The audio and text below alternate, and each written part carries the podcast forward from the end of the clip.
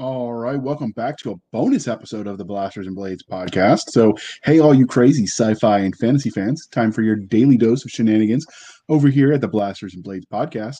Just three nerdy veterans geeking out over our science fiction passions and fantastical fantasies, a place where magic is king, the sky is the limit, and space is the place. So, without further ado, let me tell you what we're doing right now. We're getting ready to uh, release some of the archive that we found from when we were the sci fi shenanigans. Uh, we're going to get those up there for, for the posts that were brought down. We thought you might enjoy them. Um, and so, without further ado, let us uh, let us roll that beautiful. Oh wait, they're going to sue me. Play it.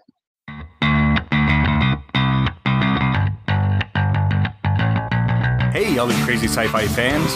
Time for your daily dose of insanity over here at the Sci-Fi Shenanigans Podcast. Just three nerdy veterans geeking out over our science fiction passions.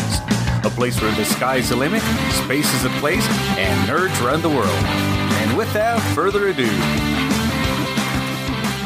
All right, welcome back to another episode of the Sci Fi Shenanigans Podcast. Today we have as our special guest artist artiste John Gibbons and a returning returning guest Walt Robillard. I Aw. acknowledge nothing. That's I okay. must, get, I must get your last name right, Walt. Um, I have uh, made sure that that thing is a uh, a vague book extraordinaire, so that I can get as many people as possible to murder the hell out of it. well done, sir. Well yes, I see I see your evil plan and I will raise you a s'mores. I was on uh, the the s'mores. Oh no, I was on uh, Keystroke Medium uh, a few weeks ago, and they uh, they uh, uh, Kayleen said my name and was like and said it like four different ways, and she's like, "Did I get any of that right?" I said it was all right. It was perfect. Yeah. All right. So the next part of the uh, introduction is where we talk about the the various guests. So first, I'm going to introduce John Gibbons, who hasn't been on the podcast before, and he doesn't have a bio. In fact, we don't even know if John exists or if he's what Walt calls his imaginary friend. I mean, if you can't- I'm an AI. I- If you can't find a bio on the internet, Right. can they really be real? So, imaginary friend, why don't you tell us a little bit about yourself? Okay, so uh, my name is John Gibbons. I'm obviously from my great accent compared to these American gits. Is uh, I'm, from the, I'm, from, I'm from the UK. Currently reside in uh, in Manchester, in the northern part of England.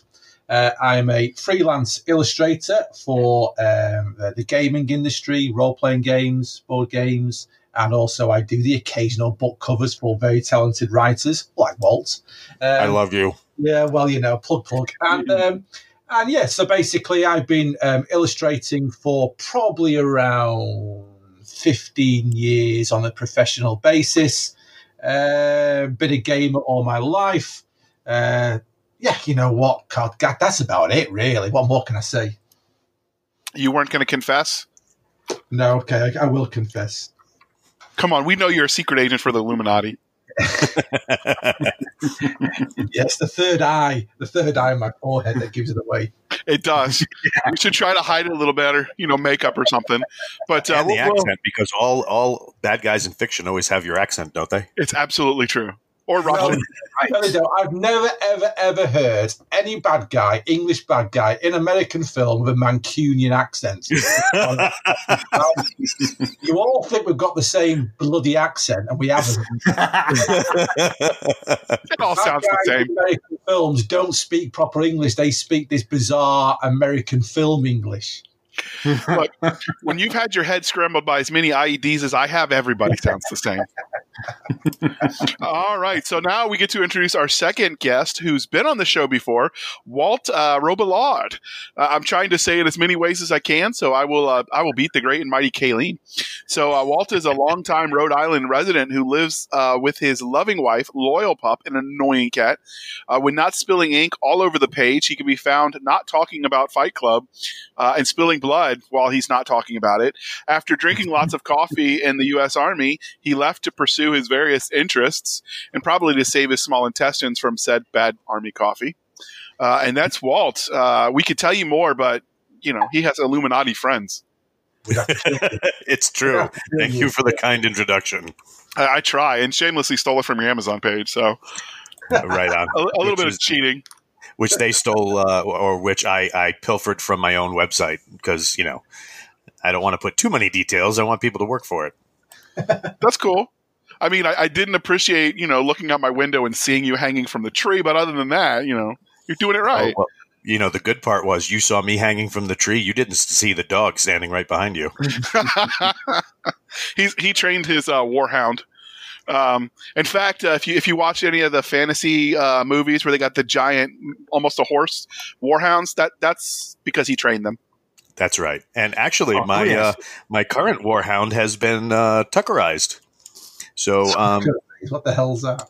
uh, it's it's when somebody takes your uh, takes your uh, your real life whatever and then puts it in a book or or, or fiction property. Ah. Um, Wait, you he's, uh, I've, I've got a bit in common with because, like like you guys, I'm ex-serviceman, and I used to be a uh, uh, a- police dog trainer in the military. So uh, hell yeah. my background for many years ago. I got to tell you, man that that picture that you showed me some years ago with you and the dog, um, that that was epic. Yeah, Very very epic looking picture. Hmm. All right. And the second part of the introduction, dear listener, is how we found them. So I found this motley crew through uh, Walt, uh, who's active in the Galaxy's Edge fan club. Uh, when we when he started preparing for an anthology from a shared RPG world, they caught my attention, uh, and I invited them onto the show to talk about the uh, the RPG and uh, and hopefully a little bit about their uh, the anthology they're going to be doing later this year or next, sometime ish. So uh, what? So what about you, Winder? How'd you first find these uh, these fine fine folks? Well, Walt and I met at a con. Um, we we didn't actually go there for the same you know to meet. We went there because we both wanted to meet our hero John. Uh, it wasn't a cosplay kind of con though. It was a it was a professional kind where they actually have meetings and and you, you have to attend the right things. Turns out that that John is a root beer connoisseur. And he, uh, he actually sets industry standards for how delicious root beer has to be. And so everyone in the United States who actually likes root beer, which is probably 99% of the population, can thank John for his, uh, his impeccable taste. Oh, I love it. I love it. I love the stuff. In fact, I'm looking in my room now. I've got so many empty bottles on shelves around them. Where uh, Oh my god, he's gonna hunt you down. wait, wait a minute, wait a minute. Are, are are you talking about beer or root beer on yourselves, John? Let's just clarify. oh wait a minute. Oh, of course, yeah, beer, not root beer. I mean, who the hell calls who calls it root beer anyway? It's not. It's just some nasty medicine. in the bottle. it's, not, it's not beer. I mean, for God's sake, come on. it's sarsaparilla. It'll make you run faster and jump higher. Yeah. Well, run to the bathroom faster, maybe. yeah. But you know, we, we beggars can't be choosers, right? Right. All right. So the religion question, we're going to go with John first. And I have my mouse over the kick button. Star Wars, Okay. Star Trek, or Firefly? Star Trek, Oh. Why? the original series. though. Oh, perfect. That's my favorite too. But why? because I was brought up on it. So, um, so in the UK at the time when I was being brought up, so kind of like the mid seventies, there wasn't a huge amount of science fiction on television. We didn't have the uh, number of channels that you guys did probably in that day. So um, for us, it was kind of like you were either into Doctor Who, which was the mainstream in the UK, but the only real science fiction program that did the rounds were reruns of Star Trek, the original series. So, so for me, that was my main taste to get into sci-fi during my during my youth, really, and I was brought up on it. So it was a, it was a big deal. I mean, you had uh, as as as the years passed by, you had kind of like uh, British TV started to bring things out, like say Space 1999 and um, Blake's Seven, but they were more kind of like the sort of early 80s. But when I was young, I always remember Star Trek. Okay. And what about you, Walt? Do you want me to repeat my answer from the last time I was here? I don't know. Has it Yes. changed? No, hell no. Well, repeat it anyway. People might not have listened, and if you haven't listened, what the heck's your problem? Yeah, people? right? Right. Exactly. Find me, find me now. I don't think I don't think my episode is aired yet. I think it might be Uh, holding. been censored. Oh, that's right. It was the introduction to the short stories you narrated, and then Oh, I don't know whatever happened to those. So answer for the first time and pretend you didn't say it already. Yes, um, I was. Uh, I was definitely a Star Wars kid, um, and uh, just because of the uh, the fact that it, it it showed that anybody could be somebody. You know, I mean, because God knows we know the hero um, of the story, the whole story. Um, was actually just seen for only a moment in Return of the Jedi, and then we find out later he was actually a clone commando the whole time. Spoilers. Jeez. yes, because I'm spoiling those this 40 year old property. Um, but I enjoyed I enjoyed Star Wars because it it was it was gritty, it was damaged, it was dirty. You know, these guys these guys had to fight against overwhelming odds uh, with the stupidest tactics known to man and try and, and overcome uh, a vastly superior force. You know, because um, uh, because they knew they were right.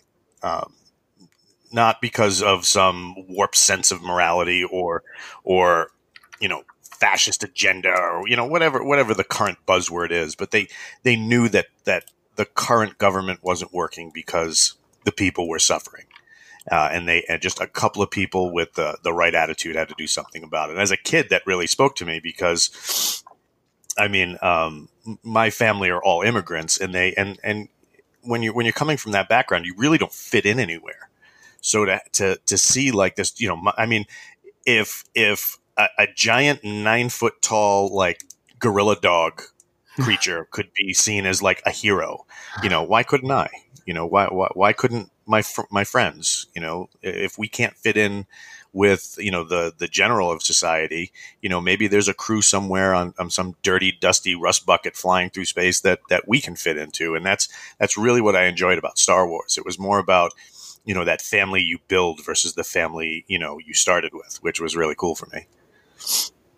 But you see, I, I, I agree with that, Walt But I think the thing that bothered me a bit about Star Wars is I remember, like everyone else, being a young kid and queuing up and going to see Star Wars and being completely blown away by it. And then having to wait a couple of years before Empire and a few more years for Return of the Jedi. And it was great because you were not inundated with the the social media or or or the amount of of other stuff that was pumped into it like is today. So basically, you watched the film and you had to wait two to two years for the next one to come out, and you had nothing in between really, apart from say some sticker albums or something crazy, you know. But, but it's like I I found what what spoilt Star Wars for me is too much. I think beyond that. Because, for example, I remember watching the original Star Wars and you had the stormtroopers, and to me, they were guys, normal squaddies in their white armored uniforms who were there for whatever reason. And then when you start watching the latest ones and find out everyone was like a clone warrior, I think that spoilt it. But that's just my that's just my kind of like two pennies worth. You know, I just I think you know the original the original three films were great but I think it's been spoilt by the influx of too much information. Oh yeah, because I mean, if you saw what happened after, I mean, those first three movies, um, there was a lull, and the only thing keeping Star Wars in the in the public consciousness, even though it wasn't as wide as it it would have been today, was the Star Wars role playing game. Uh, in fact, when later on, when um, Timothy Zahn was brought in to uh, you know write the books um, that would follow five years after the uh, the Return of the Jedi.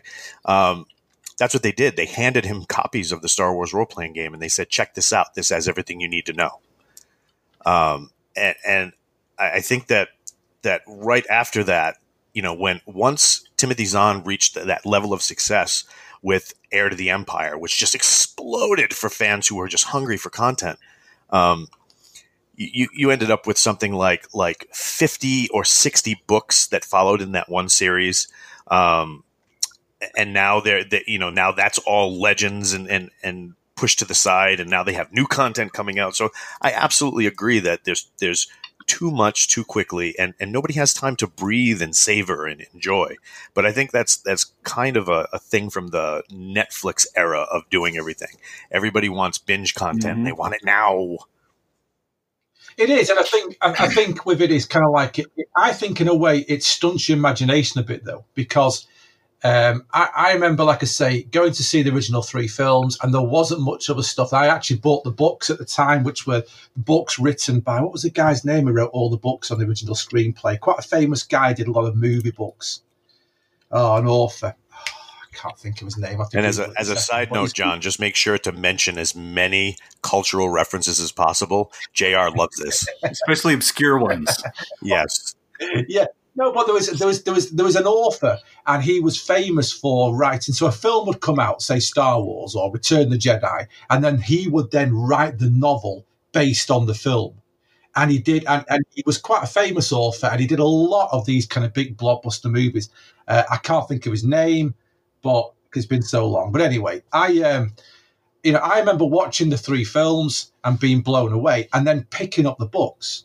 But I found the books hit me more emotionally, say, than the films. So, for example, you know, yeah, the films are great. They were a, a spectacular visual art.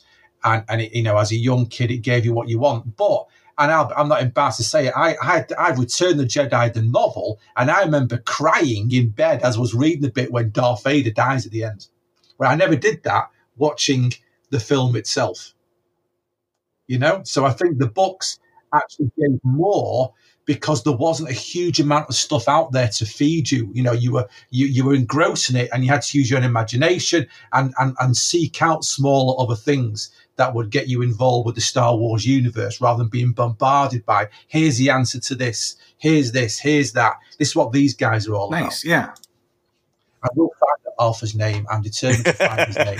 George Lucas? Yeah. oh, no. no, that guy can't write. No, uh, First, while he's looking, just let me say, Team Darth Vader. Darth Vader did nothing wrong. The rebel terrorist scum destroyed uh, a whole military installation, killing hundreds of thousands of people. Jeez, all those tax dollars down the drain. Mm-hmm. All they do is want to keep peace and stability in the empire. All right. So while John's looking, have you watched? Have you watched those? Um, uh, those um, oh, what they called now? The same guys, I think, who did Team America. They do like they're kind of like plasticine, kind of like um, movies. Um, oh God Almighty! You know, I'm terrible. You, shouldn't even have got me on this podcast. I'm the worst person to talk about. No, no, you see them like uh, you see them on Facebook when it's like alternate sort of like things. It's all. I've like seen a lot of what you're talking about, uh, and it's really fun. I can't think what his bloody called now. I'm still trying to find his name of this author, this goddamn author who wrote this book. It's going to be my. Okay. Uh, well, while he's thinking about it, Walt, what was your first memory of watching, reading, or playing games in the science fiction genre? Um, watching, uh, that would be uh, something that John mentioned, actually Space 1999. Oh, my God. Right? How good was that? Uh, they used shit me. oh my god, yeah, that was uh, my first watching. Um, reading, uh, oh god, um, I started fan- reading fantasy before I started reading science fiction. Me too. Um, once I got into, yeah, once I got into science fiction, um, uh, I read Starship Troopers for the first time as a mm. kid and was yeah. blown away. And then they came out with that movie, and I wanted to like rage quit life. I was like, "What the hell is this?" Um, the movie is awesome, sir. But, uh, uh, uh-huh. oh, yeah, it's it's it's something, all right. Um, but then, um, uh, uh, apart from her crazy her crazy smile, you know the one. ten more minutes. But then ten more minutes. but ten more minutes. No, that's the line from the movie. Oh yeah, yeah. Uh, but then um, uh, playing games, uh, I started uh, Dungeons and Dragons when I was when I was in junior high school. Yeah, and then uh, and then uh, while I was in the army, they came out with the Star Wars role playing game, and I was just like, "Yes, this is amazing." So. Um, uh, really enjoyed that as well. And like I said, uh, you know, there was there was a wealth of information in those, but um, they, those led to those, that was like a rabbit hole because um, any any store that carried that particular game also carried uh, Shadowrun, Cyberpunk, mm, yeah. uh, Uh, you know, um, you, it was just a, a, a, love fest of science fiction in gaming, and uh, it really filled those spaces in between in between deployments. Oh, the original Cyberpunk role playing game was was was amazing. Right? Absolutely, I, I love. And how about a lot game. of that art that that was in there? That- yeah, yeah, nice black and white, crazy art, and the cover was beautiful. Yes. The cover was a great, yeah, absolutely, it was stunning. But I was, but you know what? I picked that. I still, I might even still have a copy of that somewhere in my on my thing. But I was reading through it a few, uh, it must have been about a year ago, looking at the technology, and it was like they, they talked about a personal computer. uh, in the equipment section. And when you look at the personal computing equipment section, it's got a memory of about you know 10, 10 kilobytes or 100 yeah, kilobytes. it was tiny. And they got it so wrong. You know what I mean? It's bizarre because, like, you know, it's like the, no one, no one envisions just how much technology advances, even even when you're writing a novel. You know what I mean? It's it's easy to kind of like um, to portray the way you think technology will work. Um, when it's technology that doesn't exist now. But when you're trying to sort of imagine how current technology develops, it becomes very difficult and usually quite wrong. Okay, well, what was your uh, your first memory, John? Was it uh, uh, Star Trek? Yeah, like I say, so for me, it was you know Star, Star Trek was was the very start of my kind of like um, my my science fiction hit, really.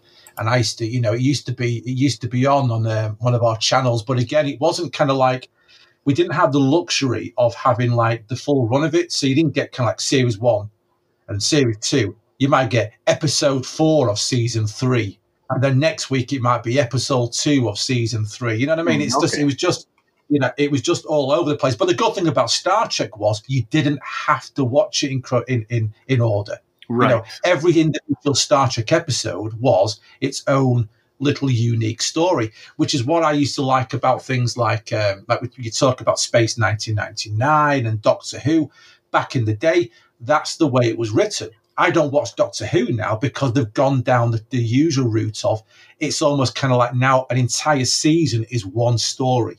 So you have to watch the entire season to know what's going on. Back so when I was a kid, every Doctor Who TV program started off with the noise of the TARDIS. The TARDIS would appear on a planet or in a spaceship, and that episode was the adventure of the Doctor wherever he is you know, yeah. tune in next week and a completely different adventure, you know. Um, so that spoils it for me, the way it's gone nowadays, the way they tried to turn it too much into a soap opera, you know. I, and, and I think that was because that was the nature of British television at the time, where we got a lot of our stuff from America. I think obviously the May must have worked with the with the um, the TV channels. They couldn't maybe purchase all of the seasons. I don't know, but we got it in very you know sporadic bursts. So you know, it was it was it was an amazing thing at the time to sort of watch stuff like that. Um, and then role playing games came along for me, uh, like Walt, when I was probably about I think about 14. But again, it wasn't a UK thing. Um, uh, there was a girl who used to go to school with. Her dad traveled around the world a bit. He'd been to the States and brought back a box set of the original Dungeons and Dragons. Oh, yeah. You know, gave it to her as a present. She brought it into school and was like, "Look what I've got, guys!" And we were like, "Well, what is it?" You know, we'd not heard of role playing games, no idea what they're about. They gave it to me because I was the sci-fi junkie, you know. So I got the tablet at home and looking at it, and I was like, "Well, where's the board? Where's the what's going on? You know, how do you play this?" And it took quite a bit of um, of experimentation before we even knew what to do and how to go about doing a role playing game. You know, it was a bit of a bizarre kind of like circumstance, really. And that and that's where my you know my habit started in, in, in role playing business really when I was very young, like 14, 15. Never looked back. So when you guys started playing, was um, D and D and role playing games uh, trendy, or was it something the nerds did and you had to hide? Well, for me, like I say, it was a non. If if you said to any kid in the in the early eighties in, in UK, what's Dungeons and Dragons, they would look at you and go, I've never heard of Dungeons and Dragons. So it didn't it didn't have that geeky sort of nerdy stereotype that you would hmm. expect. It just wasn't on the radar of anybody. Okay, what about you, Walt? Uh, it was definitely nerdy. Um, if you wanted uh, if you wanted a date for the prom, you you didn't tell anybody that you were gaming. You know, You, um, didn't, you, then- didn't go, you didn't go to the prom in your Dungeons and Dragons t-shirt and you wizard. Yes, yeah, yeah, no, definitely not. Um, and then in the army, it was funny because um, usually, if if you were approached for gaming, it was because you were reading something that kind of tied into it. Um, uh, somebody had, had uh, I, I ended up reading uh, the Lord of the Rings late. Um, I was on a deployment and somebody had a copy, um, and I eventually read through the whole series. And they said, "Well, you know, I was looking for other things to read," and they said, "If if you like this, you should try Dragonlance." Yep. Yeah. so you know i picked up the i picked up the first book and uh, uh, i was on a deployment and uh, and somebody looked at me and said you know what what's that is that like lord of the rings and i said yeah a little bit and he goes oh man i've been looking for something else to read he's like because you know um and he, you know now now this isn't like you know we weren't admin these these these were like hard ass infantry dudes and he's looking around like he's about to sell me a fucking kilo of coke and he's like hey uh I, I play Dungeons and Dragons and I need a fix. So after you're done, can I can I can I read that? I'm like, really? You know, I mean, this guy's like nine feet tall, four and a half feet wide. Door frames quiver when he walks up because they know they're going to die as he passes through. and and he's an, he was like an uh, an ardent um, Dungeons and Dragons player, and that's usually how you encountered it in in the wild uh, um, back then. That was that was uh, early '90s. Um, but nowadays, it's like um, you know, oh, you've never played Dungeons and Dragons?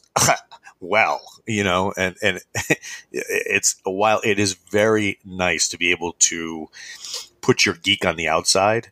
Um, there's almost like a sense of of loss that uh, you know you're not going to know the struggles we went through for your D and D freedom. You know, Mm. so it's it's it's really interesting the way that that turned around. It's so trendy So- now. So basically, hipsters ruined your fantasy, huh?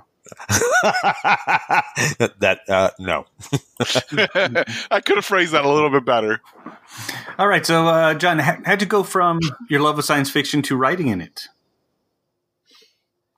Well, yeah. So, so, so, so for me, it was kind of like you know, I, it was probably my hook on the role playing game. So, like I said, when I was about fourteen, I got into role playing games, and then basically that was it. I, I, I soon became the de facto G- games master. So it was kind of like you know, it was like, oh yeah, John's a guy who'll run all the games for us, and then obviously things like writing and artwork come naturally from that.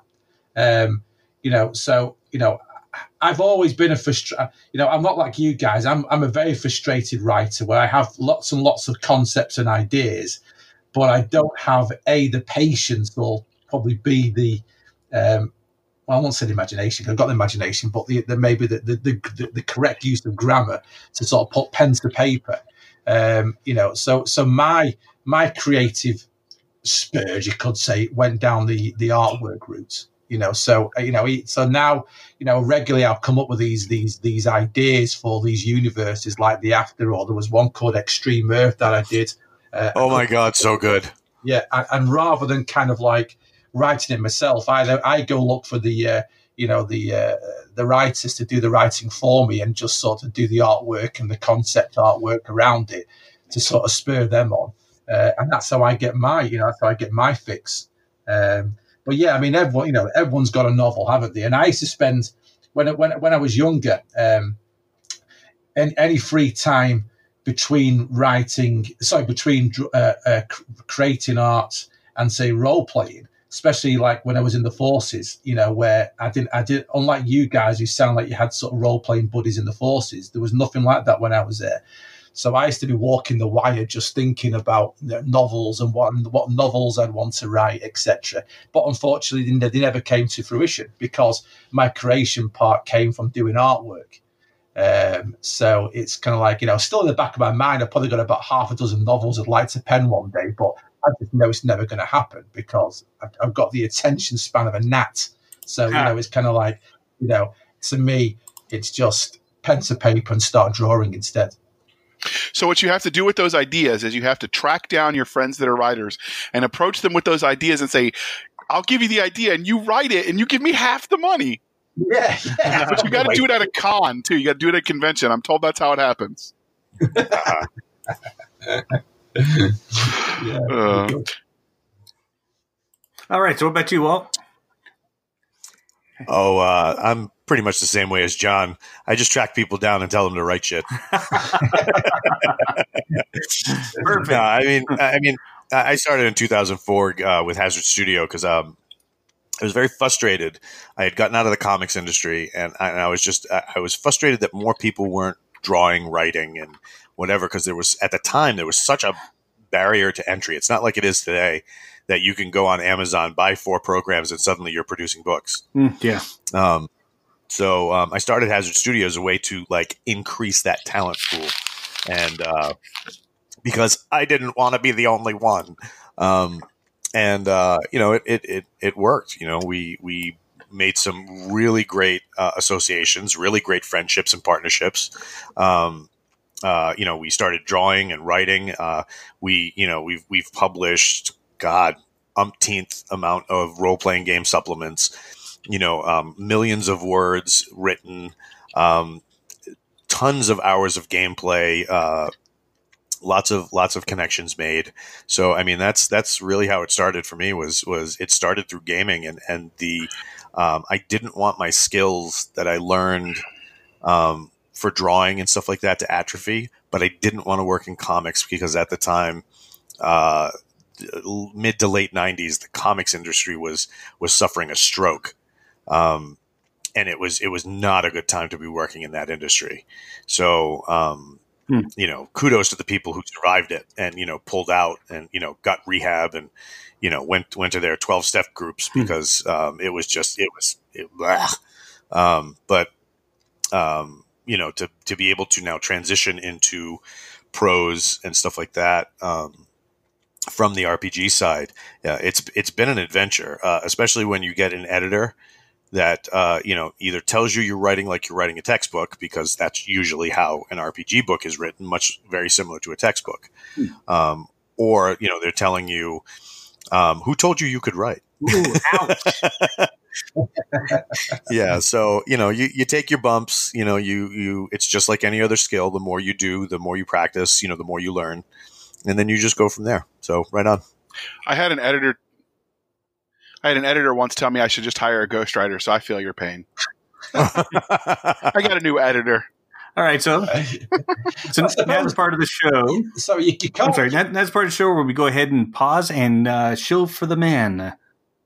Well, hello, all you beautiful chicks and dudes of all sorts. This is Suave Rob Suarez, the double X Daredevil star of Suave Rob's amazing Saving Association, here with another saving tip, totally free from me to you, to help you save your so you can live to sit another day.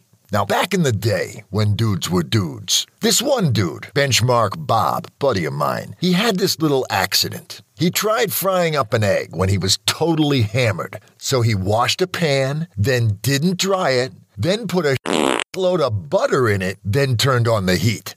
Well, when you do that, chicks and dudes, the water makes the oil go splatzo all over your own personal face. And good old Benchmark got his bench marked, if you know what I mean. Like when he took his apron away from his face, it looked less like a face and more like someone had stepped on a pepperoni pizza. I don't like to think about it. But that goes to show you, you know? Always dry your pans before you put oil in them, man, especially if you're frying an egg. Want to know where I learned all this gonzo?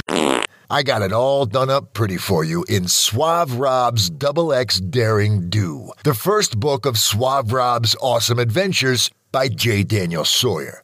Come share the awesomeness with me, my brothers, because you never know. The ass you save may be your own. All right, welcome back, and thank you for sticking with us through that sweet, sweet commercial interlude. Did you hear it? The sound of the cha-ching.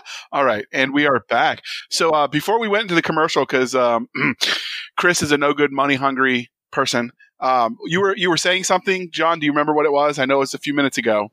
Yeah, yeah. I was just, uh, you know, I, I know Walt mentioned comic books, and, and I think, um, you, you know, a- again, uh, a big influence on, on on on my sort of creative sort of background is probably American comics, and um, and again, I, I, I, can only talk about the way it was in the UK at the time, and you guys are so spoiled because you know you, you know that, that's where the comic industry started for you over there. But for me, you know, American comics, DC and Marvel comics when I was younger was a huge, a huge aspect and impact, positive impacts on my life. But again, it was very, very sporadic because you know they, they, they, you know the UK must have bought American comics in huge batches. So you would go to the local um, news agents, or I don't know what you call them over in America, but over here it's a news agent, and and you know you would you would search the shelves and find maybe two or three American comics, and it might be say you know Spider Man issue two hundred, but then you might never see another issue of Spider Man in, in, in, again.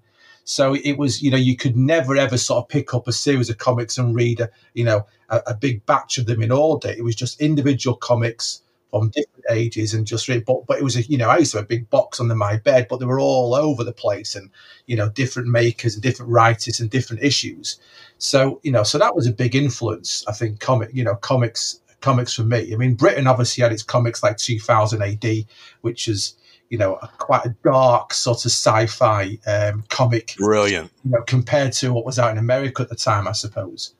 Uh, uh, heavy metal would probably be the closest. Yeah, yeah, probably. Yeah, and heavy metal was was great as well. Although heavy metal was a little bit more kind of there was a lot of soft porn in heavy metal as well, wasn't it? you know, let's face it. You know, I had a couple of heavy metals underneath my mattress. You know, that's,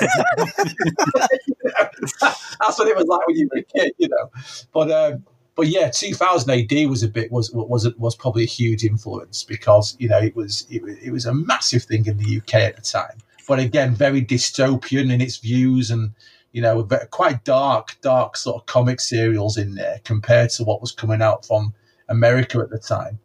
Uh, but yeah, I, I, see. You know, comic comic books were, were, were a big influence, I think, on me.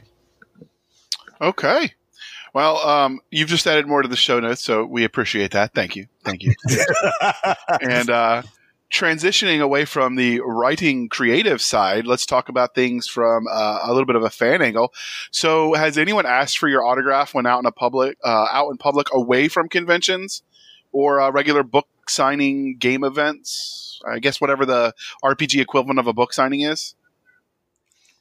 Well, I mean, for, for me, I mean, I've, I've been to a couple of conventions uh, in in the UK, and not so much in conventions, but I suppose for me it was in gaming shops. So there's a couple of gaming shops uh, uh, in, in, Manchester, you know, close to where I live, and and I remember going to the gaming shops to sort of like to, to tag along and and and and sort of play a few uh, on a few tables, and you know, I'm sort of sat there and I look over at a table and there's a game being run which was uh, Extreme Earth, which is one that I created. And it's like, oh look, you know these guys. So I went over there and introduced myself. no one believes you. You know, you're not. you're not this guy. No, I am. No, no, get out of it. You know. And then there's someone else who's got another book that you've done a cover for or illustrated for. So that's happened quite a lot for me, um, which is pretty cool, especially when they ask you to sort of sign the cover you know that's that's always a uh, always a, a, nice sort of ego trip. Let's face it, we all love it, don't we? Deep down, you know. But uh, you know that's that's been pretty good. But uh, but yeah, I suppose it's it's different from me from an artist's point of view because even though art makes a huge impact to a role playing game, also it has a huge impact on a novel because you will know as well as I do. You walk into into a bookstore and you're looking at a thousand science fiction novels on the wall. It's the cover that originally gets you attracted to that book. That's this the cover that makes you pick that book up before you turn the, to the back page and read the synopsis. Yeah, a bad cover is was, will guarantee to be the death of a novel. So, but people underestimate that a little bit, I think, and sometimes you know, uh, cover artists and illustrators get a little bit of a bad deal when it comes down to the publicity and the workings of of of, of the industry around role playing, and also, um, uh, uh, you know, the, the, the big novel and writing industry as well. I think. All right. So, what about you, Walt? Has anybody asked for your John Hancock? Uh, yeah, uh, comic book store slash gaming store. Um, a couple of my books were on the wall, and uh, one of the guys went some one of the patrons went to go pick it up and the guy said uh, you know that guy over there that's uh, uh, looking at the rack uh, that guy uh, uh, that's his and they're like oh oh he what he put it on consignment he's like no, no he, he, he, that that's the you know the publisher And the guy came over and we had a nice conversation. And I, I, asked if he wanted me to sign it. And he said, no, just sign this piece of paper. I'll stick it on the inside. Don't ruin my damn book. That's a solid answer. I can respect the dedication. So, uh, have you right have you ever spotted uh, someone reading uh, your your books or playing your games outside of gaming shops, or is that just generally where everyone goes to do it? Yeah, I think for me, it's, if that's where people go, you know, it's kind of like it, it, you're going to bump into people at potential convention, or you're going to bump into people in gaming shops. But apart from that, it's not the kind of thing you stand in a hmm. pub discussing, really. not, not, in the UK, anyway. Well, it's it's funny because um, in my state we have um, we have uh, a small brewery uh, called Revival Brewing, um, and they're very uh, they're very excited about being in the state. Um, a lot of their uh, beers have uh, state themes, and uh, they host a gaming night like twice a week. Um, people can come, have a meal, drink some beer, play D and D. You know, meet players from around the area. We, I, I was, I was pretty stoked to see that happen. So yeah, right on. All right. So uh, finally, what's the weirdest or funniest story about an interaction you guys have had with a fan since you started your uh, endeavor down this creative highway? So we'll start with you, John. Oh my God, that's put me on the spot. Jesus. Um, no, it, no it, pressure. It, it's no pressure. I suppose I don't know. Really, it's odd. I suppose it's kind of like really, from my point of view, it's just when you attract the strange ones at a convention, you know, and and it's just like you know, I, I, went to a convention down south and I had a little stall. I was selling my artwork, and I had I, would created this um, this this picture, and I think at the time it was actually for Extreme Earth Walt. It was it was a, it was kind of like a uh, it was one of the characters from that setting, and he was kind of like a little bit like an Iron Man type character. And I'd done this illustration, and I actually had it on a, on a canvas for sale. Is that the one with all the uh, advertising on his armor? Yeah, that's yes, it. Yeah, that's I it. love that image. Oh my god! Yeah, that's the one. So I had that blown up on a canvas, and it was for sale. And this guy came up to me and he must have spent about two hours stood there and he was basically but he was he basically was just telling me how much it looked like his Destiny character, and it was. yeah, and, and, I just had to listen to two hours of him talking about Destiny to me, and I'm like, oh. thinking, please just buy it and go away, you know. but yeah, just just odd things like that, really. Is Destiny a, a game? It's a video game. It's a it's a computer game. Oh, see, like how old fashioned I am saying computer game. You don't say that What is it now? It's a console game or whatever. Yeah, yeah. It's kind of like Halo. Okay. Um, Fair enough. All right. So normally uh, we'd list out uh, what these guys have written, uh, but they're not that kind of creator. Well, Walt has uh, several anthologies coming out and uh, some novels that'll be out soon. But uh, yes. mostly these guys spill their words into the pages of various RPGs and their blood onto canvas for, for art. So let's let's dive into that to that RPG lifestyle. so, what do you guys think makes a good RPG? And we'll start with Walt this time.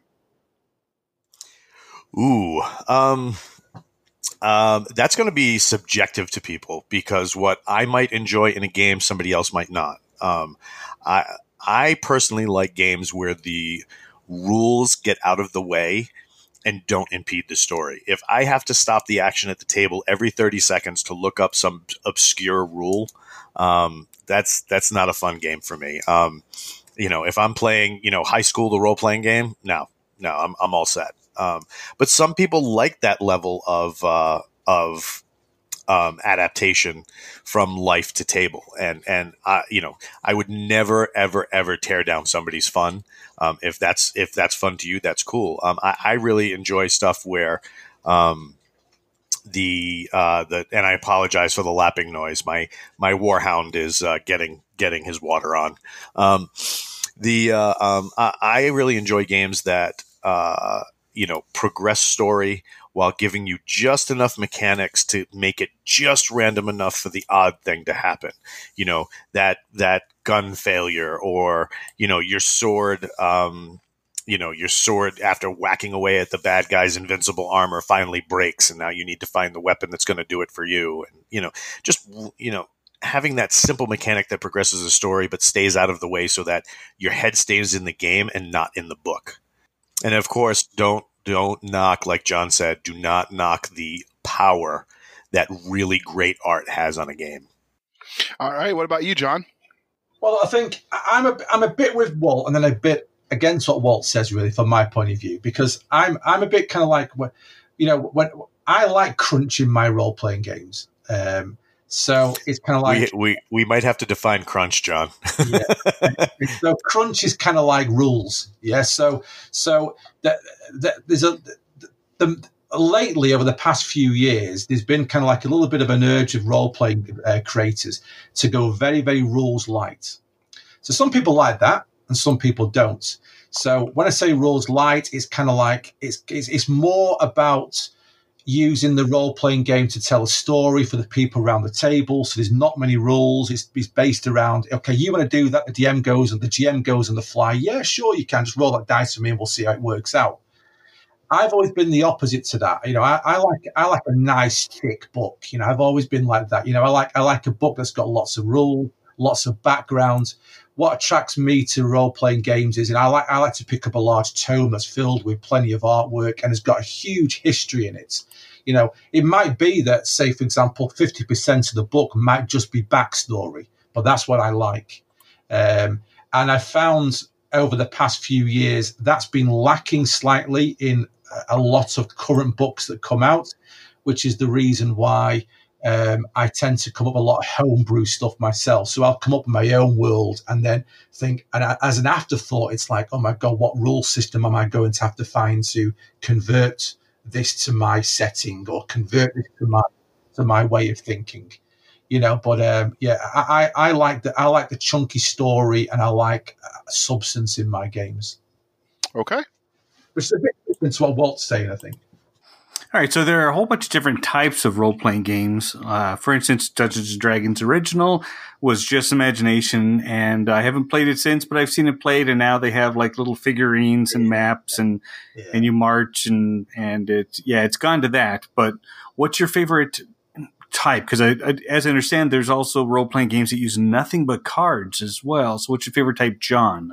Yeah, well, I mean, you, occasionally you get these role playing games that pop up to try and do something different, and a lot of the times they fail. So, um, the, the first thing about role playing games to realize is that ultimately it's all about getting people around a table. Now, I've, you know, I, some people don't have the luxury of that. You know, I've I've role playing games in in in in in a, in a lounge or sat in the back of a truck with five guys, and you've just sort of got on with it with a handful of dice and a piece of paper in your hands and you've not even had a, a map or any kind of anything or figures, and it can be just as enjoyable. Sometimes I think people see it on TV. You look at things like, say, Stranger Things, and they, and they still seem to think that people play with little figurines on maps. And yeah, don't get me wrong. I mean, that has its that has its has its its place in, in role playing games, and I still do use those kind of things when I'm when I'm running for my group. But ultimately, it should be more about the narration and about people getting into their character and the storytelling aspects. You don't need gadgets. Um, but yeah, I think for me, I, I, role playing games come in different genres. So you can get your fantasy games like Dungeons and Dragons. You can find hard science fiction games. You can find superhero games. You can find horror games, pulp games. You name it, it's all out there. And the and the good thing is, is you know you, you change. You, you you know what one year I might run a, a, fantasy game with my guys, and then you get a taste of some science fiction, and you want a science fiction game. Usually after you've seen a good movie or read a good book, because that's what normally happens to me when I go and see a good film or I read a good book and go, oh no, that's got that's that's I've got to do a game based on that, and then that's that's what makes you know changes your appetites. So when you say get into character, do you mean like uh, to the level where people are doing accents and funny voices and dressing up? Or are you? No. You, you, know, yeah, it's it's like you know when when you talk to people who don't role play or who've not role played before, you know, you get the old, oh, do you put a wizard hat on? Do you put, a, you know, you get all that shit, don't you? You know, just swing swords around. And don't get me wrong, I remember being a kid at like 16, and yeah, people would kind of like bring in pretend swords or, or, uh, airsoft pistols if they play if you played a cyberpunk and start playing you know you, you know you do but no it's it's it, it it's more a case of getting into character is is just it, well, it, it's hard. It's hard to explain. You know, there's nothing harder than trying to explain role playing to someone who say never role played. It's one of the worst questions to be asked.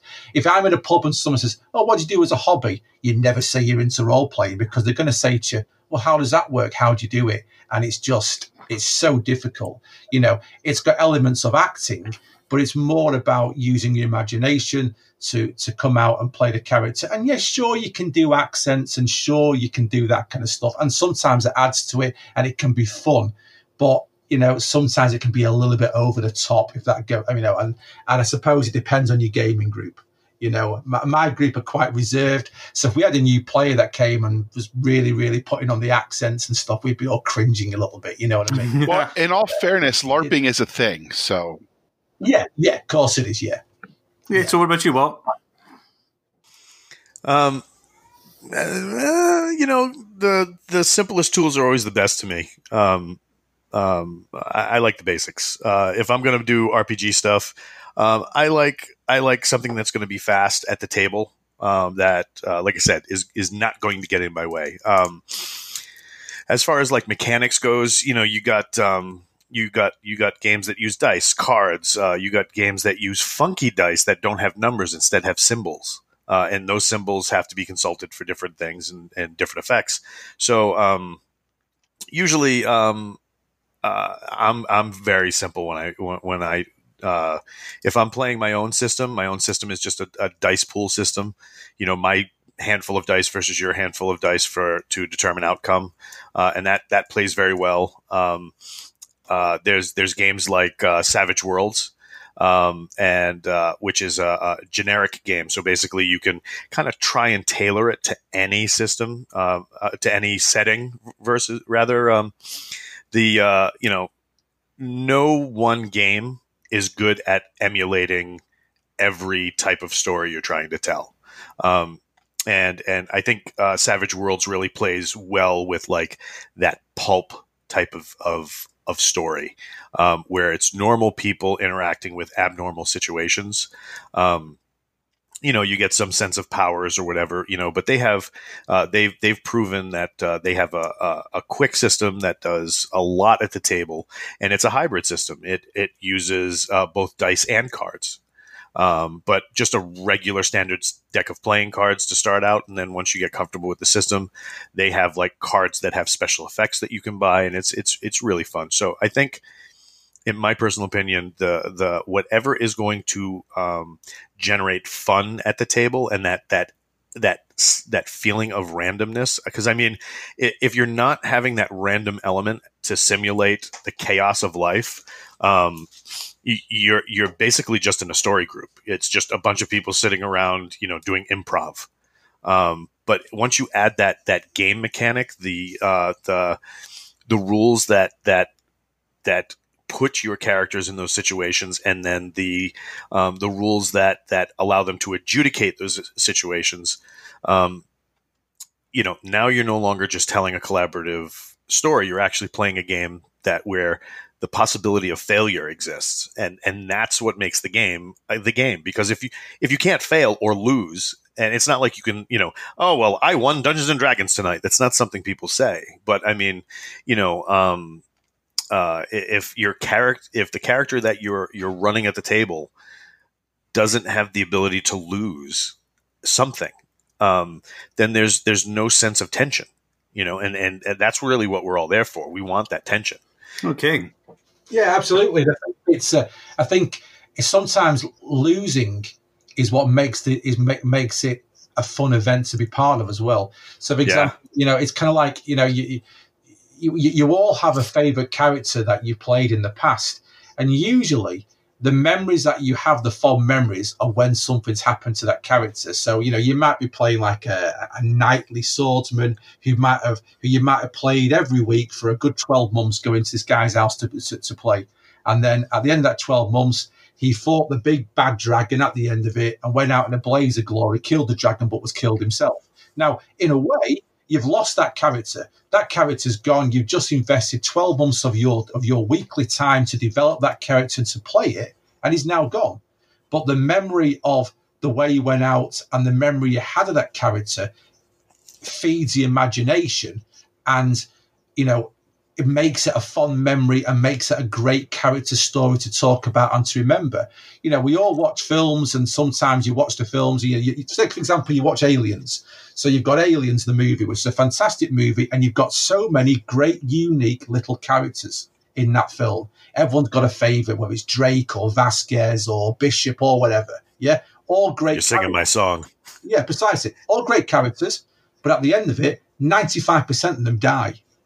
Yeah, but if you imagine that being in a role playing game, it, it, it, that that film could have been a role playing session where you've got these great unique characters with, with huge personalities, but they all end up dying a blaze of glory. But you can guarantee that the players would have walked away having a great time, and they will be sat in a pub years down the line talking about those characters that all died fighting the alien horde you know, and sometimes losing and the, the element of the fact that things can go wrong for your character is what makes it real for you, and and that's and that's the the positive element of role playing. Okay, so so how do you feel about doing role playing games, but doing them over the internet, such as in in Skype or Google Hangouts? Um, have, and have you ever done it? We'll ask John first. Yeah. Well, yeah, I, I, it, you see, that's this is, this is a tough one because it depend. This does depend on the type of game you're playing. So, for example, Walt is talking about kind of rules light, um, narrative type of games, and they are perfect for Google Hangouts because you you know because you don't need the hefty book element and the rules elements of it. While other games you know you need to play over get uh, over. There's there's tabletop uh, software there's one called roll 20 and there's one called fantasy grounds and they're designed for you to sort of sit there and to have maps and to have figures that you can move and and, and have a proper table role playing element. I've tried both of them. Um, i i do struggle. Um, I find that um, I, I, I recently had a situation with my group. I'm quite lucky because the group that I role play with on a bunch of friends that I've known since I was like 15 years old. And there's about five of us. And even now, what, 35 years later, you know, we still meet up once a week and we role play. And that and that's quite quite a good experience to have. But recently we had a situation where we couldn't do that. So we tried to role play online using Roll20 we tried it and we'd, we'd all meet up online on one night and we'd run the system, we'd run the, the software and we'd all be using our webcams and all see the little square box at the bottom and we'd looking at each other. And it was good, but for me, it didn't have that same appeal. I struggled a bit. I didn't have the social elements, which I like in a role playing game. There's nothing better than meeting up around a table at someone's house for a few beers and role playing.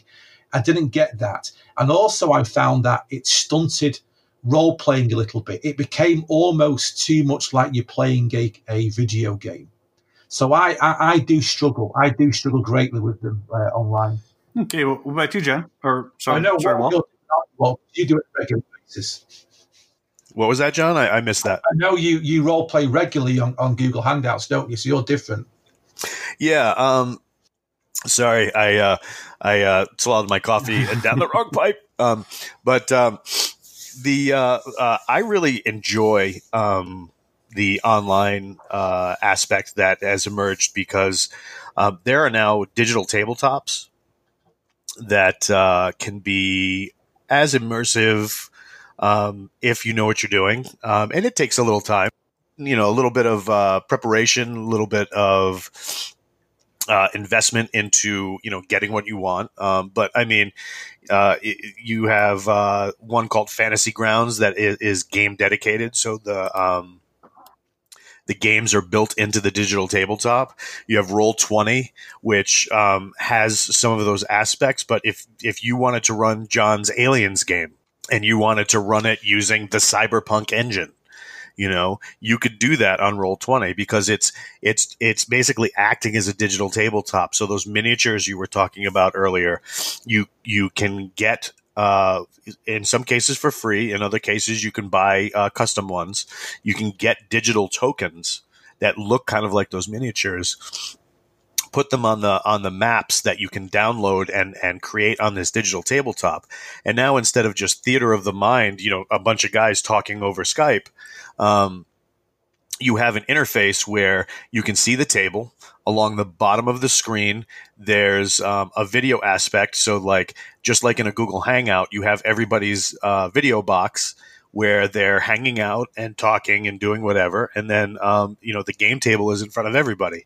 Um, these digital spaces have cool um, things like animations and, and, um, special effects. Like if a wizard you know throws his lightning hand at somebody you know he flips the middle finger to the gods and it shoots a lightning bolt. Um, uh, there, there's actual lightning animations that can, that you can use to um, you know direct that bolt toward whatever the target is, and uh, you know it, it makes it, it, it gives you that that kind of fun at the table. You can integrate music um, if you're looking for a little bit of mood. Say you're running um, something out of Lovecraft's Call of Cthulhu, and you want that like spooky, creepy you know music or you want like a little sound effect like a door creaking. And you know and the first time i ever saw that on a digital table i was like did my cat just move my damn door? You know? But it wasn't. It was actual sound effects coming from the digital digital tabletop. Um, you can do handouts. So like um, when uh, we were playtesting uh, john's amazing and if you do not own this um, even if you are not a role playing gamer, you should immediately go out and pick up a copy of Extreme Earth. Um, uh, for the art, the art is mind numbingly good. Uh, mm. But imagine um, if Jack Bauer had superpowers.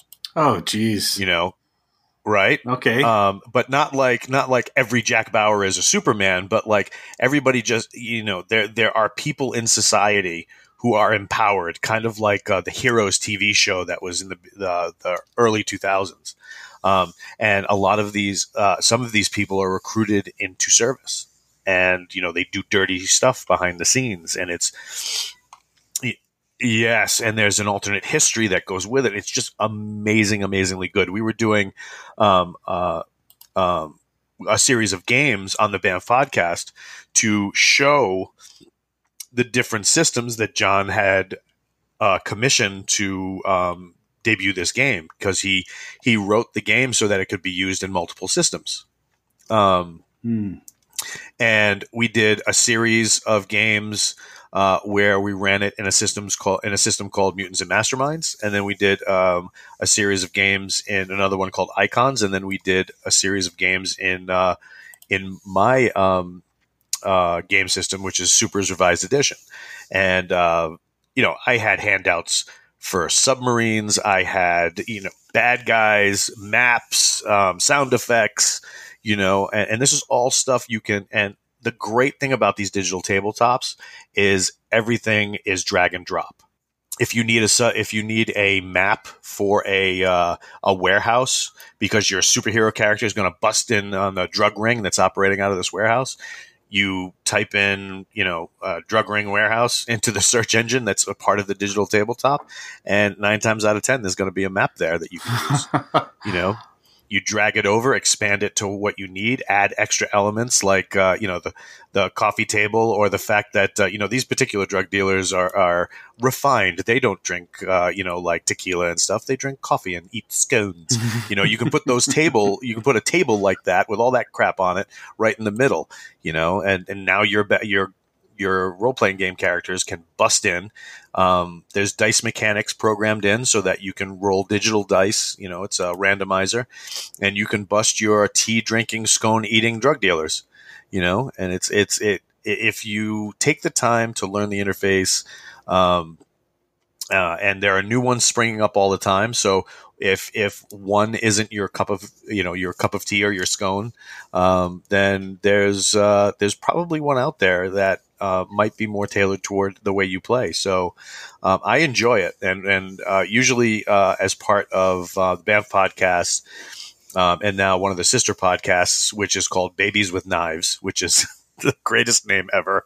Um, uh, you know, we usually we usually have a, a digital or you know a virtual game, um, and we use those virtual tables to uh, you know kind of bring a little more breath into it. So yeah, it's fun. Wow, I and no you idea. just gave me a crazy, crazy crap ton of links. So thanks, thanks for for making the post show, making it worth it.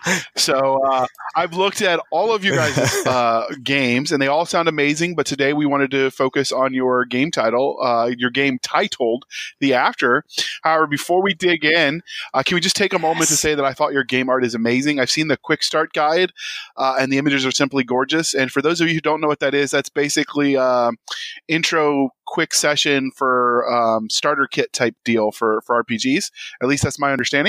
Um, so, did you guys? Um, when you're picking the art, is that something that you're looking for specific? Like basically, I know you both draw, and I know you, but you don't always necessarily make your own art, or do you? John and then does. what do you th- okay? and what do you what do you think makes good art for for an RPG? Is there a certain style? Um, okay, so the, the art in RPGs it can be very very hit and miss. And can I just say for the record that you know, yeah, I consider myself an artist, but believe me, there are a shitload of guys who have got a shitload more talent than I have. Okay, you know, I, you know, there, there are fantastic artists out there. He's being modest. No, I'm not. Trust me. I, I you know, it, it, it, it's very, um, you know, I, I can browse artwork sites all day long and, and, and, almost feel like hanging hanging up the pencils, if you know what I mean, because it's it's very much like that. But I think the the key the key to good art in a game is very much what um, like I discussed about the, the good art for a cover. Whoever publishes or produces the game has to understand the impact that the art will have on that game and it's either going to be positive impact or it's going to be negative impact. Okay, so a crap cover will not sell you your book. Okay, crap artwork in a role playing game will not sell you your game for a start.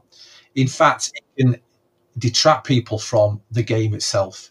There's nothing worse than you know, I, you know, then you'll get you'll get a publisher, and unfortunately, this can be um, uh, you get a lot of small press publishers who don't have a massive budget, and sometimes the last thing they think about is artwork. So they'll go out and they'll just get stock art. They'll buy very, very cheap art. They won't actually go to an illustrator to sort of say, look, I need a picture of this doing. They'll just buy art off the internet and they'll just start filling the books, empty spaces after the layout is done with this random art. And it's got, and it's of different styles, different, you know, and it's just, it will destroy the book and that's that's me talking from an illustrator, but also talking from someone who's also involved in publishing role playing games. Um, and you know, I've been quite fortunate where, you know, from a financial point of view, you know, I'm quite in a fortunate position where, like most guys, I've got a proper full time day job that pays the bills, and and the art for me is is is um, something I enjoy doing that I can make money out of, but you know, I don't need the art to survive. Yeah. So, so, you know, I, I can be quite good in the fact that I can spend time on it. So I can get an idea for a book, uh, such as the After or Extreme Earth we talked about, and I can think, okay, and I can spend my time creating artwork for it. You know, I've not got the pressure of thinking this is going to be out next week, or oh my god, I can't afford to pay someone to do the artwork. I can do it myself, and and that and that's a positive thing in a way because I can make sure the book I produce has got the artwork I want for it. I mean, you know, I would have no qualms about hiring another illustrator if I wanted additional art, but I would I would then put my art director's hat on and I want to make sure that the art is of a standard or of a similar style to what I want the book to have. You know, it doesn't have to be full color. There are some awesome black and white artists out there. There's artists who just do pencil artwork, which is absolutely stunning. You know, it doesn't have to be all this full color, beautiful digital art. It's just making sure the artwork fits, fits the writing and is relevant to the book itself. That's, that's that's my opinion. He's being modest about his day job, so I don't know uh, we how many Anglophiles we have in the uh, in the listening audience. But if you've heard of MI6, James Bond, um, John actually works for he actually works for MI6 and a half. All right. So uh, so what about you, Walt? What do you think makes good art? I'm yeah, I'm just gonna go with what John said. I mean, when you have when you have a product that is ramrod with um, disparate images. Um, it, it, just it really it, it, really becomes more of a distraction than what you what you want, and you want those images to invoke what is in the book. You know, um, it's kind of like when you buy a comic book and they have these amazing cover artists that are just like, wow. And then you open it and it looks like something out of, you know, cartoon, you know, network. And you're like, what the hell is this? You know, I mean, they, they spent all this money on a cover and then didn't spend any money on the interior art. Um, it, it's the same thing for a role playing game book. You know, you could have, you know, you pick up a role playing game book and it can have a sweet cover or what have you. And then you open the book and it's just, you know, stock art with no sense of of art direction. They just needed something, and this looks about right, so I'm just going to plug it in. Um, so yeah, I totally agree with John. You know, if if you have somebody that uh, an art director that can develop a sense of style for a book and and brings in art pieces that uh, enhances the product versus distracts from it, I, I, think that makes all the difference. And John, if like I said, John's art is is I I am a huge fan of John's art. Um, not just because I work with him, but just because his sense of style and scope, his uh, ability to gauge color to convey mood, um, is just you know for for an artist when you look at somebody who you want to rise to that level. Um, to see the tricks and tips and, and neat things that they can do with their art. Um, John, uh, you know, I, I've, I said it a few minutes ago. John is being modest, and while he might have people he wants to aspire to, um, John's level of detail and um, ability to convey that mood and scene sense of scene in an image, um, I think is unparalleled in in a lot of mediums. So, right on. That's very nice to say. All right. so now that we've talked about your stunning art, uh, we can dive deeper into the game itself. Uh, this is a question either one of you can answer. In fact, the next three questions, you know, are, are directed at you jointly. Um, so, how did you guys come up with the premise for the the After universe? Where did the spark of inspiration come from? Okay, so um, I'm a huge fan of the American West um, and the cowboy and the cowboy life. You know, I, I, I just, you know, I mean, even though I'm from the UK, you know, it's it's it's a massive it's a massive thing for me. I mean, the, you know, wild western films are probably my favorite genre. You know, I, I eat it up whenever I whenever I come across it. So I've always been interested in in in the frontier and that kind of like a, a American West spirit that you see in a lot of these films. I'm also a big fan of post-apocalyptic stories. Um, you know, we all like a good Mad Max or a uh, you know a kind of Road Warrior type uh, type story, and you know, it was kind of like it, originally came up from thinking about a potential mashup of those two ideas. Um, I actually, where where the premise for the, the book came around was, I, I, I wanted to to have this kind of Western frontier vibe mixing with the post-apocalyptic vibe that I had going on, and what what I was missing was the the potential post-apocalyptic event that that's that started it all. And yeah, we know zombies have been done to death. You know, Third World War has been done to death. You know, the you know the the the, the plague, the DNA plague has been done to death. Don't forget the Kardashians. yeah, yeah. precisely. You know what I mean? And and I think what it was is there was um, um, I was I was I was browsing the internet like you do in these in these boring times of you know occasionally, and I came across this thing called the uh, I think it's called the the Fermi paradox, uh, F E R M I X. You should read it if you get a chance. It's only short. It's only a few pages, and basically what it talks about is uh, the fact that uh, it tries to come up with a reason why we seem to be alone in the universe. Yeah, this paradox, and and it says like you know in a universe that's so vast and has got so many galaxies and so many spiral arms of different universes out there. You know, I mean, it's endless why is it that you know we seem to be alone? And it, and it gives a few pointers on the reasons why. And obviously, you've got the, the, the one, for example, like the universe is so vast that maybe just we are in the equivalent of kind of like the Amazon jungle in Victorian times, and no one has ever has ever reached us. But one one of the reasons that scientists give, which is quite a scary reason, really, is is a possibility that there's some kind of super predator out there. And this super predator race regularly monitors the universe. If any, any race pops up that gets past a certain level of technology, it goes, okay, you've got as far as we're going to let you know, and that's it. And it closed the race down. And I just thought that's an interesting idea. That'd be quite a cool idea for the reason why you've got this post-apocalyptic event that such a race turns up, you know.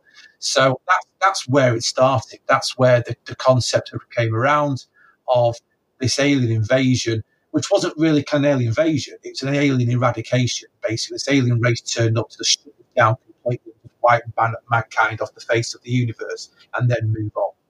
Um, and then I kind of thought, well, okay, how do I get the Western vibe? So I thought, well, you know what? Let's let's set it in in America. Let's set it in a uh, and what I did here, I kind of like looked uh, again the old magic Google.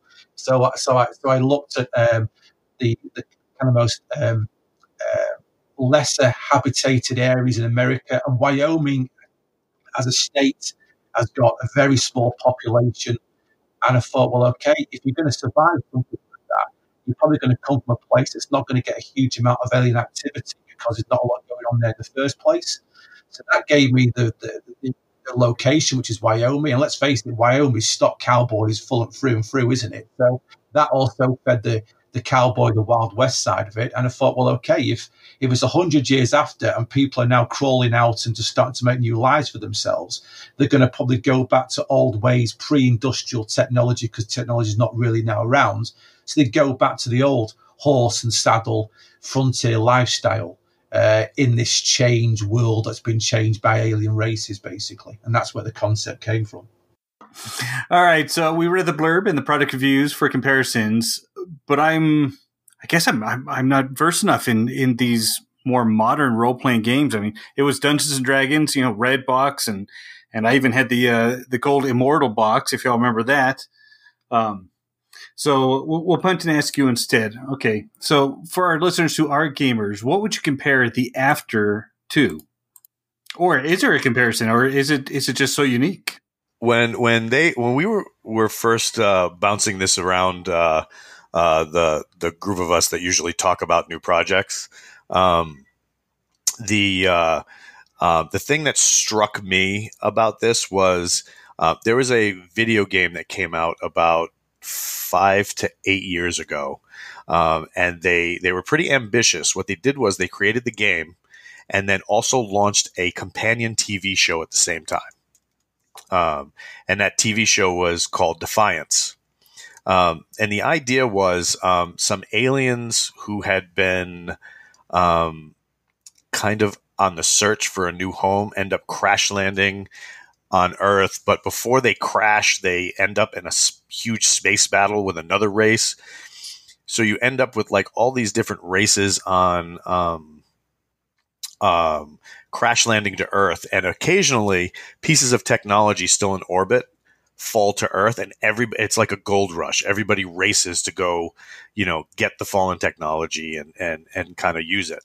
Um, when when John was first uh, you know, saying that he wanted to develop this product, um, it really struck me like that. Except instead of uh, defiance that takes place where technology is coming back and there's and you know they they still have the ability to form communities that have like you know toiletries and uh, you know basic basic plumbing and, and water and and stuff like that um, john's version was much more dark um, people got their asses handed to them and got spanked hard. And as a result, you have that Wild West vibe.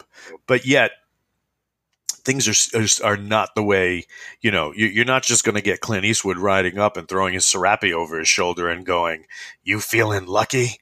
You insulted my burro." You know, I mean, it's it's not going to be exactly like that because Clint might have the ability to crush your little head with his mind.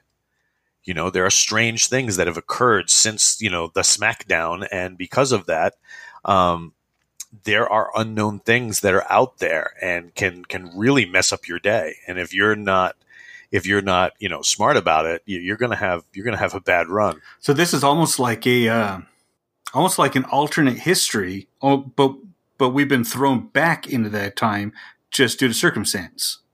Yeah, I think it, because because the concept was that obviously you had this alien race that turned up for for eradication purposes, and they did. I mean, literally, I'm not being funny, but it's kind of like that. You know, I think it's um, uh, I can't think if it was uh, Stephen Hawkins who turned around and said something on the lines of, you know, if if if an alien race did decide to come here, it would be like the you know it would be like the Native American people meeting you know the the Westerners for the first time. That's the impact it would have on our society.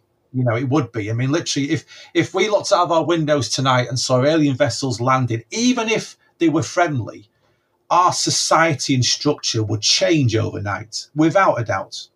You know, you, you, you know, you, the, the momentous occasion of, of of what that would mean to the human race from a religious point of view to a technological and a social point of view would be absolutely a huge impact. And that's if it was going well, you know. So that's if they liked the root beer. Precisely, yeah. So if this race turned up that were like, we're here, we don't, we don't want to talk to you, we're not interested, we're not, we, we, we view you as ants to just get rid of, and they have got the capability of doing that completely and you've been utterly powerless. Now you fire your nukes off and they just don't dent them. You know, your troops have not got a chance. You know, you, you know, they, they sit in orbit and bombard the planet. So there's nothing left of any kind of military installations before you even get to talk to these creatures. You know, it, it would just, you know, it would just devastate society. And, and the, the, the premise of the book is that 90% of it was done. And the population has dropped to probably about 5% of what it was. And only wow. the popula- only the people who were able to run to the hills and, and hide out by going back to the old ways of survival and looking after each other in more primitive means have been able to. Survive. That was a. Go ahead. Fortunately, fortunately um, for it, it, well, fortunate and ill fortunate is another alien race turns up. And it transpires that the original alien race who were called the Butchers by mankind because no communication. No one knows. And that's the thing about the book. No one knows what they, who they were. No one knows what they were called. No one, there was no communication. They just became known as the Butchers for what they did. Another race turns up who are another enemy of the Butchers. And these two races have spent their entire lifespan around the universe fighting each other. So this race turns up and has a war in the solar system with the butchers, which is just as devastating because anyone that's left suddenly finds themselves watching this solar system spanning destructive war where, you know, all you can do is just keep your head down and hope that a bloody ship doesn't land on, you know, the wreckage or something doesn't, doesn't obliterate your neighborhood, you know. And at the end of that, because this other race were dimensional traveling beings, you know, dimensional portals have opened. You know, when one of their ships crashed, it might have caused a sort of rip in the dimensional space. So the land now that people find themselves in, the aliens have gone. They've disappeared. They went suddenly. Their war ended and then they left. And it's now about 20 years after the aliens have gone. So humans are now resurfacing, discovering what's left of the world, trying to make a society and discovering that things have changed, both in an environmental point of view, these strange breach zones. There's aliens that have been left, slave races and parasites that were that originally came down with the original aliens have been left and abandoned on Earth. So it's quite a it's it's it's kind of like imagine the film The Revenant. So imagine the Revenant being set with that level of technology, but you're traveling through the wilderness hunting alien relics and disturbing strange creatures that have been left behind. You know, that that's the kind of premise for it. Okay. So the um that that what happens to society is part of what made that universe fun. So, you know, full disclosure, I mentioned in the beginning, but the anthology he's uh, hosting once this game goes fully live, uh, I wrote a short story for it, and I actually got to play with that. I, I made uh, Pistol Pete, the mascot for the University of Wyoming, uh, inadvertently becomes a god because they don't know any better because society was crushed and they just see the the statues or whatever and they think it must mean you know something. So that's that's what made that setting kind of fun. It's there's so much room to to do your own thing. I think that's that seems to be what makes rpgs more playable if it's less rigid. Yeah absolutely. Absolutely. And and, and and like I say, I mean, it probably stems back to what we discussed early on about what we like about role playing games. And I do like the crunch, and I like to have a book that's got a lot of details in it. So, so fortunately, we've been able to. We've got a writer called Sean No. All right, thank you for sticking with us through that uh, archived episode that was in the uh, in the digital memory hole that we found. We thought you'd enjoy it. So thank you for spending some of your precious time with us. For Nick Garber and Doc Cisca, I am J.R. Handley, and this was the archive for the Blasters and Blades podcast.